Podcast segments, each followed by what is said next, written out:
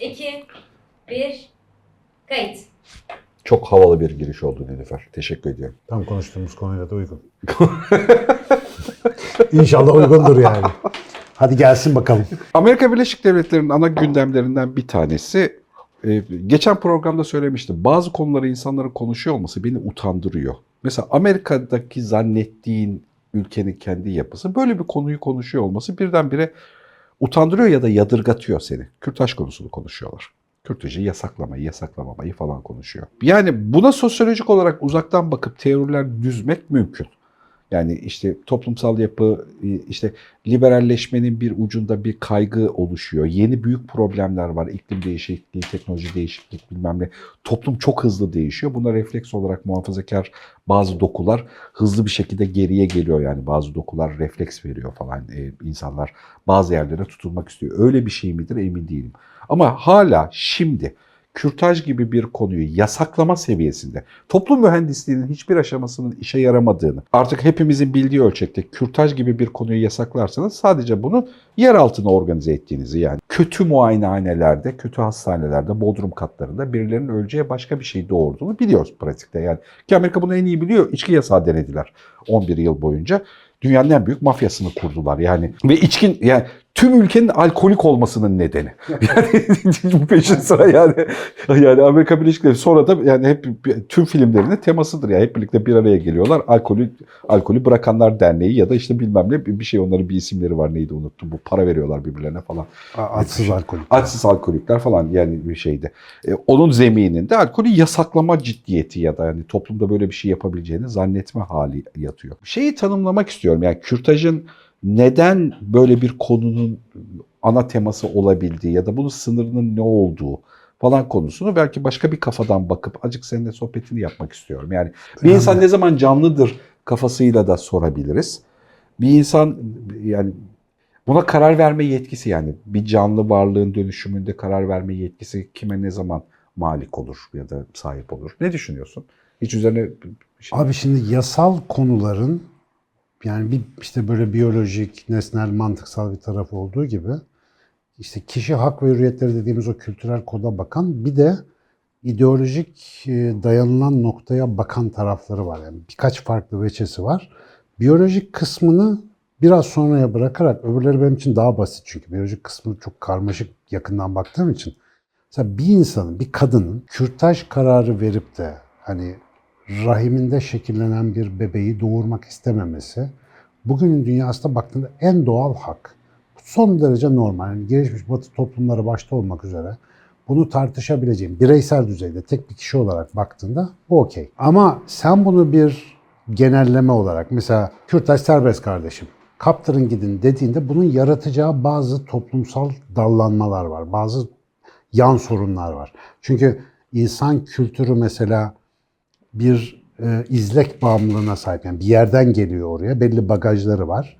Mesela eşcinsellik konusunda da aynı şeyleri yaşıyorsun. Yani eşcinselliği sen ne kadar bilimsel olarak araştır, işte ne kadar liberal, ikna edici konuşmalar yaparsan yap. Toplumun onunla ilgili bir birikmişliği var. Tabuları var, korkuları var, bir şeyleri var yani. Kürtaj meselesi de öyle.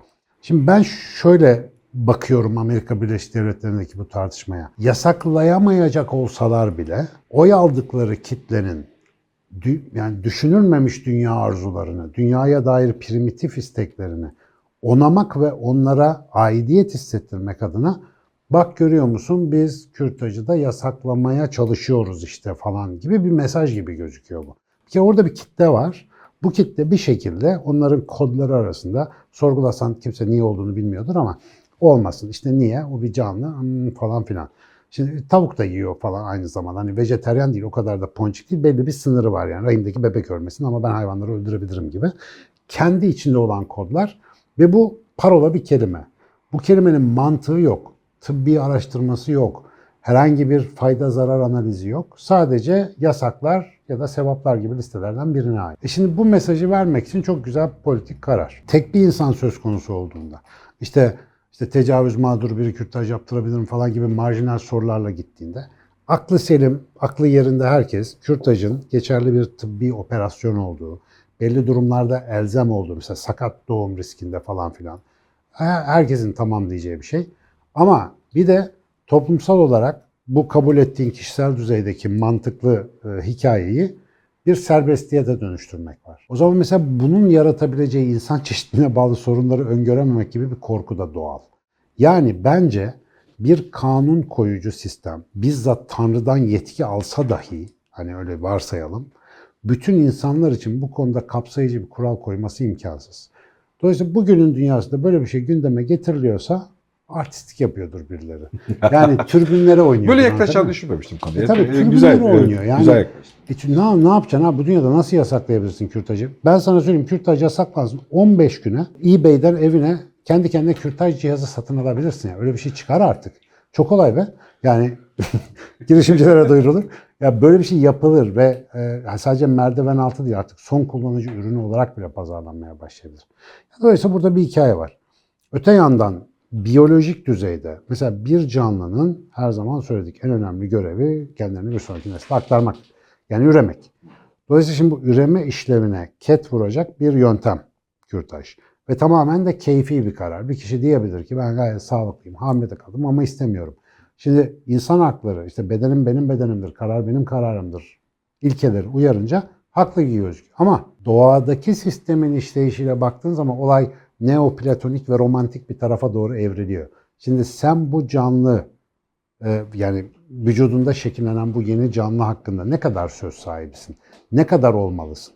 Bunu mesela hep tanrısal ya da geleneksel kurallarla işte göksel metinlere ya da uyarılara dayanarak formüle etmişiz. Ama bir de doğal akıl yürütme diye bir şey var. Yani ben mesela böyle bir şeyi insanlığın 1500 yıl içinde geliştirebileceğini düşünüyorum ya da iyi ihtimalle. Sami geliştiriyor. Sami zaten doğalında bir sürü Kral konuşmada Sami aslında. bunun olmuşu. Evet evet yani gayet doğal akıl yürütme diye bir şey. Sana içiyorum. Bu sistemi doğadan örnekle, örüntüsel örnekleri alarak insana uygulamak bilgenin işi. Çok özür dilerim. Bunu bu programın içinde söylemem lazım. Sami ile ilk tanıştığımız zamanlar işte bu çevreyle mevreyle ilgili çalıştığını da biliyorum mevzuda. Hani böyle entelektüel bir şey dinleyeceğim diye masaya oturup Sami dedim bu çevreyi korumayla ilgili hani bir alanda yaparken ne yapmak lazım yani bunu nasıl çözmek lazım? Böyle düşündü düşündü şeyle alakalı. Gitmeyeceksin dedi. Gitmeyeceksin. Oraya gitmeye. Oraya gittiğinde koruma diye bir şey yok dedi. Gitmeyeceksin. İşte bilgelik bu. evet evet. Kısa Bu doğal cümle. doğal düşünmeyle alakalı. Tabii. En temiz o. Bir çık oradan yani. Bir çık oradan. Önce sen bir çık. Çok özür dilerim. Sözünü böldüm Estağfurullah. ama. Güneş ne diyordu ya doğa korumayı, doğayı doğa korumacılardan korumadan doğayı kurtaramayız falan diye. Ya işte bak aynı şey güzel bir nokta getirdim. İşte doğayı korumak adına biz bir kaç 80 yıldır canını okuyoruz değil mi yani? Deniyoruz bakalım doğa böyle mi korunur şöyle mi korunur? Ne yapsak ters yapıyor. Çünkü sistem çok büyük ya onu anlamıyorsun. Hayvanlar aleminde kürtaj diye bir şey yok dolayısıyla. Yani öyle bir tıbbi yöntem olmadığı için onu göremezsin ama mesela insanın kürtaj konusunda geliştirebileceği, bu arada bende yok onu söyleyeyim yani bu konuda bir felsefe yapmış değilim ama kürtaj konusunda eğer doğadan getirdiğimiz bir bakış açısıyla bir şey yapacaksak bir canlı popülasyonunun üreme sıklığı, onun çevresiyle olan dengesi, besin tüketimi, birey sayısı, çevre kaynakları arasındaki ilişkinin dinamiği yani uzun zamanlara yayılan bir örüntüsü nedir bunu bir anlamamız lazım. Bu insan toplumunun mesela şu anda en büyük sorunumuz bizim insanla ilgili yani birinci sorun kapitalist tüketim, ikinci sorun nüfus. 50 kişi bu kadar tüketsek bir şey olmaz. Dünya ye ye bitmez ama 7 milyar insan böyle tüketince problem yaşanıyor. Bütün bu çerçevede bir doğum kontrol yöntemi olarak biz bunu kullanabilir miyiz, kullanamaz mıyız sorusunu doğaya bakarak cevap. Ben baktığımda makul bir doğum kontrol yöntemi gözükmüyor bu. Makul bir şey değil ve keyfe keder bir şekilde doğanın normal işleyişine inkıta yani kesinti yapabilen tek canlı olduğumuz için bunu ne zaman yapsak problem yaşadık. Mesela şeyi düşün en basitinden küretaj dediğimiz o tıbbi operasyonu YouTube'da bir izlesinler. Yani küretaj operasyonu basit bir şey değil. Yani bir kadının rahmine giriyorsunuz, aspiratörle o canlıyı oradan çekiyorsunuz, bütün o rahim içi dokusunu alıyorsunuz. Komplikasyonları olabiliyor. Yani riskleri olan bir cerrahi neticede. Öyle e, ne bileyim tırnak kesmek gibi bir şey değil yani. Dolayısıyla bu şimdi serbest olsun olmasın tartışmasında kaçınılmaz bir biyolojik, kaçınılmaz bir evrimsel taraf var. Biz henüz o kadar büyümedik abisi. Oraya bakacak durumumuz yok. Biz hala türbünlere oynayıp, işte geleneklere dayanıp, büyükler böyle dedi öyle yapacağım ya da Nevzur aklıma fikir geldi komple salacağım falan tarzında bir yerdeyiz. O yüzden riskli bu konular. Amerika Birleşik Devletleri gibi dünyanın gelişmiş ülkeleri arasında ön sıralarda sayılan bir ülkede hala siyasetin bu bağlamda yürüyor olması ülkem adına umutlarımın katlanarak artmasına sebep oluyor. Ya orada bile böyleyse bizim durumumuz iyi abi. Bizim durumumuz gene iyi yani. E zaten aslında kültürel doku ya da yaptıklarımız açısından en son işte Afganlar ve Suriyelilerin de gelmesiyle beraber işte onlar da Meksikalılar falan giriyor oradaki sınırdan e, bir şeyde. Bayağı bildiğin yani tüm şimdi göç bir göçmen bürolarını falan da açarsak bayağı bildiğin Amerikan vari e, şeyde. Sadece polisler yemini bulmamız lazım. Ha, Falan. yani bence onun çeşitli halleri var bizde. Şekiller e, azıcık farklı olabilir ama şekler davranış formülü de var bizde. E, bu coğrafya tamamen yani İstanbul Havaalanı'na gir. Bu coğrafya tamamen bizde zaten yani. Hani bu Orta Doğu dediğin genel yapının içerisinde. Biraz Çinli lazım. Çinli sayısı az. Afrikalı var ama. Paşam getirtir. Ya az Çinli az yani sokakta onu görüyorum. Ya Çinli arkadaşlara rica ediyorum kendileri daha belirgin hale getirsinler. Evet gerçekten uzun süredir Çinli çarpmadı gözüme. Ha yani diyorum sana. Neredesin, Yani- Çinli? yani hani çünkü Amerika'da Çin mahallesi falan var. Burada henüz onu kuramadık. Hep Suriyeli, Afgan falan o işler sıkıntılı. Bayağı bir küçük Amerika yani hani e, ölçeğine. Kültürel anlamda dokusu yapılanması uyarlanmış bir Amerika. Ama işte Şey- bizde yani çok şükür ya inşallah olmayacaktı. O get dolaşma, o kendi içine kapanma, bizim Harlem mahallesine polis giremez falan gibi durumların bizde olmayacağını Ee, varsayıyorum. şimdi bazı şeyleri tabii dokusu itibariyle çok anlayamıyoruz. Mesela biz hani Amerika seçim bilmem ne bir şey demokrasi diyorsun. Amerika'da ortalama bir bireyin birkaç ayda bir oy verdiğini bilmiyoruz mesela biz. Yani Amerika'da bir, bir insan, normal bir insan o yüzden postayla oy kullanma diye bir şeyleri var. Çünkü düzenli aralıkla bir şeye, kongreye, senatoya bilmem neye, ona kendi eyaletine bilmem nesine zırta pırta mahallesine, muhtarına devamlı onlar 2-3 yılda bir bir şey değiştiriyorlar ve düzenli olarak oy veriyorlar. Yani gerçekten yüksek katılımdalar. Niye yapıyorlar biliyorsun değil mi? Bizdeki gibi 4-5 yılda bir seçim olacak beklentisiyle depresyona girmesinler. Devamlı bir katılım illüzyonu yaşasınlar Evet. diye. Yoksa yani çok uluslu şirket belirliyor kimin Trump'ın ne zaman gelip gideceğini. E, başkan öyle zaten. ama mesela bir başkanın yönetimdeki tüm katkı payı da %12'nin üzerine de çıkmıyor e, şeyde yani sistem yönetiyor yapıyı. Sistem zaten. Bu arada takdir ettiğim için söylemiyorum. Sadece farklı olduğunu belirlemek açısından söylüyorum. Yani hani yapısal olarak gerçekten dokusu farklı yani bir şeyin işlerken ki. E, çeteler e, yapılanması Amerika çözüm tipi şeyle ilgili. Toplum kendi içinde kendi çözmeli refleks. Hapishanede falan da öyle davranıyor ya yani hani bunları ben ayırmam. Zarar görüp görmedikleri beni ilgilendirmez. Kendi aralarında dengelerini de çözsünler diyor. Çete davranışlarının oluşmasında da o var. Biz öyle davranmıyoruz. Yani biz yukarıda bir devlet baba formülü işte hani ona sığınma, ondan hak dileme, adaleti oradan arama falan gibi unsurlarımız var. Kürtaj konusunda şöyle hissediyorum. Doğru söylüyorsun. Yani fizik dünyayla değerlendirecek olsak biyolojik bir varlık olarak üzerine başka şeyler söylemek mümkün ama biz artık sosyal dünyanın, sosyal bir evrenin varlıklarıyız. başka gereksinimlerimiz var yani. Evet ve yani 7 milyar hatta 8 milyar bu yıl içerisinde 8 milyara gireceğiz. Bir de mesela şöyle bir şey var abi. Bunlar mesela kürtaj bence büyük bir soru. Yani soru kapsam açısından büyük bir soru ve büyük sorularla büyük düşünürler ilgilenmeli gibi geliyor. Bunun altını çizebilir miyiz? Ekrana geçebilir miyiz? Hakikaten bu çok önemli bir şey. Büyük sorular büyük düşünürler ister. Hakikaten Evet doğru. yani burada hani sokakta politikacı hele de bu esnaflığını ya politikanın esnaflığını yapan artık eskisi gibi düşünsel bir politik zeminden gelmeyen de esnaf modeliyle konuya bakan birilerinin bu tarz problemleri çözmesi, çözümün bir parçası olması işin kötüsü bunu politikanın bir parçası yaparak toplumda daha yüksek doku bozulmasına, kanser oluşmasına neden olması bence büyük haksızlık. Bunu hani dünyada ya da Türkiye'de işte bu düşünsel anlamdaki kabiliyetlerini önemsediğimiz, güvendiğimiz bir komisyonun karar vermesi gereken bir şey. Bazen çatışarak, tartışarak da olsa. Hani fikrimiz oradan oluşmalı. Kuçuradi'nin fikrini biliyorum kürtajla alakalı Türkiye'de. Bunun dışında alternatif fikirler Kuçuradi şey söylüyor yani doğana kadar çocuk annenindir. Mülk varlığı annenindir. Hani o yüzden anne karar verir, vermelidir diyor. İnsan hakları ile ilgili dünyada çalışmış önemli şey. Bu bir bakış açısı. Başka bakış açıları da olabilir. Ama bunu o, o kalitede ve o seviyede dinlemek gerekiyor. Biçimler. Onlar masada oturmalı. evet. İşte bu Platon'un ideal devlet modeli gibi yani filozoflar karar verecek, öbürleri uygulayacak ama geçenlerde yine yeni bir siyasi hareket gençleri kucaklamak üzere yaptığı toplantıda ilk soruda öyle bir gol yemiş ki abi çok güldüm. Eşcinsellerle ilgili politikanız ne olacak? Bizim bu konuda bir politikamız yok. Verilen cevap bu. Ya biz o topa giremeyiz yani. Orası bir yasak mayınlı alan. Yapamayız onu. Ve bu bittiği andır yani. Bitti. Çünkü bu dünyanın artık böyle bir sorunu var. Ya bir taraftan insanlar ya müspet menfi bir şey söylemen lazım. Yok Netflix bilmem ne propagandası yapıyor. Orada bir goy goy var. Sen o kulağın üstüne yatamazsın ki. Niye yapıyor onu? O kavramı işleyecek plastisitede ve enginlikte düşünsel zihin yok. Müktesebat yok. Oturup onu konuşabilecek. Diyorlar ki senin hoca her konuda carçurt konuşuyor. Güzel kardeşim carçurt konuşarak öğreniyoruz zaten. İşte deniyoruz. Ben biyoloji bilgimi masaya koyuyorum. İşte nörobilim. Öbürü geliyor sosyoloji. Biri geliyor hukuk. Ben çok masadan oha lan ben ne eşekmişim diye kalktım yani. Hiç düşünmediğim tarafları var. Biz bunu böyle konuşamıyoruz. Biz böyle konuşamadığımız için günlük politikalarla lay lay lom geçiyor her şey. İşte o yüzden düşmanlar, hainler dışında o döngünün dışına çıkamıyoruz bir türlü. Ama Amerika'da bile böyle tartışmaların hala oluyor olması hepimizin aynı gemide olduğunu gösteriyor. İnsanız. Evet evet tabii ki. Tabii. Yani şimdi muhtemelen bu bölümün başlığını görüp de aha kürtaj sorununu çözdüler dedi. Yok öyle bir şey yani. Öyle bir şeyi çözemeyiz. Çünkü mesela biyolojik olarak ben söyleyeyim size bir spermle yumurta birleştiğinde zigot oluyor ya. Şimdi herkes acaba orada canlılık var mı yok mu diye soruyor. Lan bunlar birleşmeden önce de var. Bunlar ana babadayken de var.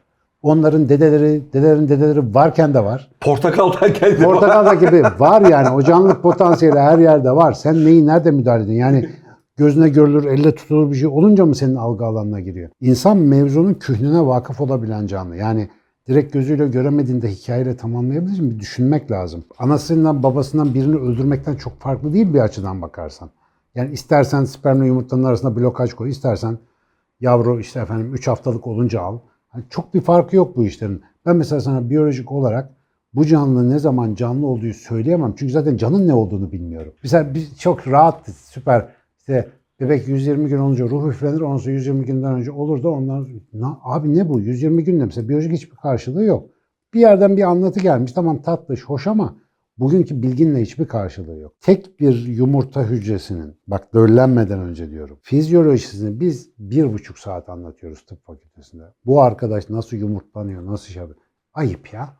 Yani bir yumurta böyle. Aa, o döllenecek de bir ele gelir bir topalak olacak da ondan sonra ciddiyet kazanacak. Biraz ciddi olmak lazım bu konularla ilgili. Bu, bu konuda his ya da hissedebilme kabiliyetiyle alakalı galiba bir, bir şeyi bulmaya çalışıyorlar yani. Yani Evet, sinir sistemi ne zaman işliyor? ha yani hissediyor mu hissetmiyor mu ile alakalı bir aralık yakalamaya Abi iki çalışıyorlar. hafta sonra başlıyor işler. Yani iki hafta sonra zaten e, anne karnındaki embriyo işte germ tabakaları denen hücre tabakalarını geliştirdiğimiz zaten sinir sisteminde ilk taslağa başlıyor. Orada sinirler falan oluşmaya başlıyor. Yani bir yerde sinir hücresinin taslağı varsa en basit sünger canlısında da bu var. Hissediyor abi yani hissediyor derken dokununca reaksiyon veriyor. E şimdi hissetmek şiirden anlamak değil sadece yani. O eğer bir organizmaysa o bir organizma. Tek hücrede bir organizma. Burada mezoskopik düşünce yanılgısı diye bir şey var. Bunu Roger Penrose dikkat çekmişti. Şimdi makroskopik alem var. Uzay, feza. Mikroskopik alem var. Şey, ama normali bizim olduğumuz yer. Manyak mısın? Niye senin olduğun yer normal olsun? Belki burası 4000 metre de burası 30 metre. Ne biliyorsun? Büyükle küçüğün denk olduğunu, senin ortada referans olduğunu sanma yanılgı. Biz her şeyi mezoskopik aleme göre şimdi buraya kadar geldik. Buradan sonra zor. Bak şu da mesela bu, yeni aydığım şeylerden bir tanesi. Mesela canlılarla alakalı canlılara iyi davranmak, kötü davranmak işte yani her şeyle alakalı hayvana, kediye, köpekten bahsettiğimizde duygusal anlamda reaksiyonlarımız var. Balıklarda yok. Sadece bağırmıyorlar diye. Balık yani hani balık öldürmek ya da balıkla ilgili uyguladığın şeyler yani bildiğin gerçekten hani koyunu alıp suya batırıp suyun altında hani bo boğarak hani böyle öldürme aynısı balığı alıyoruz dışarı çıkar aynısını yapıyorsun diye bir şeydi ama balık bağırmıyor. Yani hani şeyde O ya da kabul edilebilir bir. kabul edilebilir bir sınırda ve Katliam. tüm o katliamdaki tüm algıdaki tek kriter böyle bir şeye gönderme yapacağını zannettim de önce şeyde Yok oranlarken. ama o da Tek, makul. tek kriter bağırmıyor. Bağırıyor olsa yani hani bu konuyla alakalı çok anlaşılır olacak bizim için. Bağırmadığı için makul bir şey. Ağların içerisinde binlerce hani düşün. Hani yüzlerce kediyi gırtlağından tutuyoruz hep beraber suyun içerisine sokuyoruz yüzlerce. Yani hani Lan balıktan soğuttu. yani, Hayır, ama bu Şeyi düşündüm şimdi fileyle boşaltıyorlar ya böyle deniz ağıyla falan. Evet. Allah'ım yarabbim. Ya e, nerede aydın biliyor musun? Gerçekten çinekop aldım. Ayıklıyor, ayıklıyor. Bazılarının içerisinde sarı sarı dağılmış bir şey var, bazılarında yok. Aa o ne dedim yani şeyde. Yumurta. Bazı balıklar korkudan dedi, yok ödü patlıyor dedi. Tamam? Ona yani hani gerçekten hani bazı balıklar dedi ödü patlıyor dedi hani içeride korkudan ya da kaygıdan. Korktuğunu yani balığın korktuğunu düşünmemişim çünkü bağırmıyor. Bağırsa anlayacağım korktuğunu. Bağırmıyor yani. Yani şu anda bir gözümün önünde manzara getirdin yemin ediyorum. Şey vardı toplu mezara dökülen cesetlerle böyle kasadan boşaltılan hamsi aynı yani. Aynı ama diye. biz onu mesela hiç hiç öyle ortalamamışız yani. Aksine o bir bereketli, işte lezzetli, kıvrak kıvrak bir İşte şey. bu antroposentrik evren. Yani her başımıza ne geliyorsa bundan geliyor. İnsan ortada. işte öyle daireler var. İstediğin gibi takıl. Abi bu işler o kadar kolay olmamalı. Ama bence yani en önemli şey o söylediğin cümle çok önemli. Bilgeler bu iş için lazım. Bilgelik bu iş için lazım. Evet. Ama bilgelik de işte kitaptan okunmuyor maalesef. Bir gün bize de nasip olur inşallah. O zaman kürtajdan Çinekop'a bilgeliğin tarihi bölümün adı böyle olsun. Nilüfer bunu beğendi. Hocam çok teşekkür ediyorum. Eyvallah.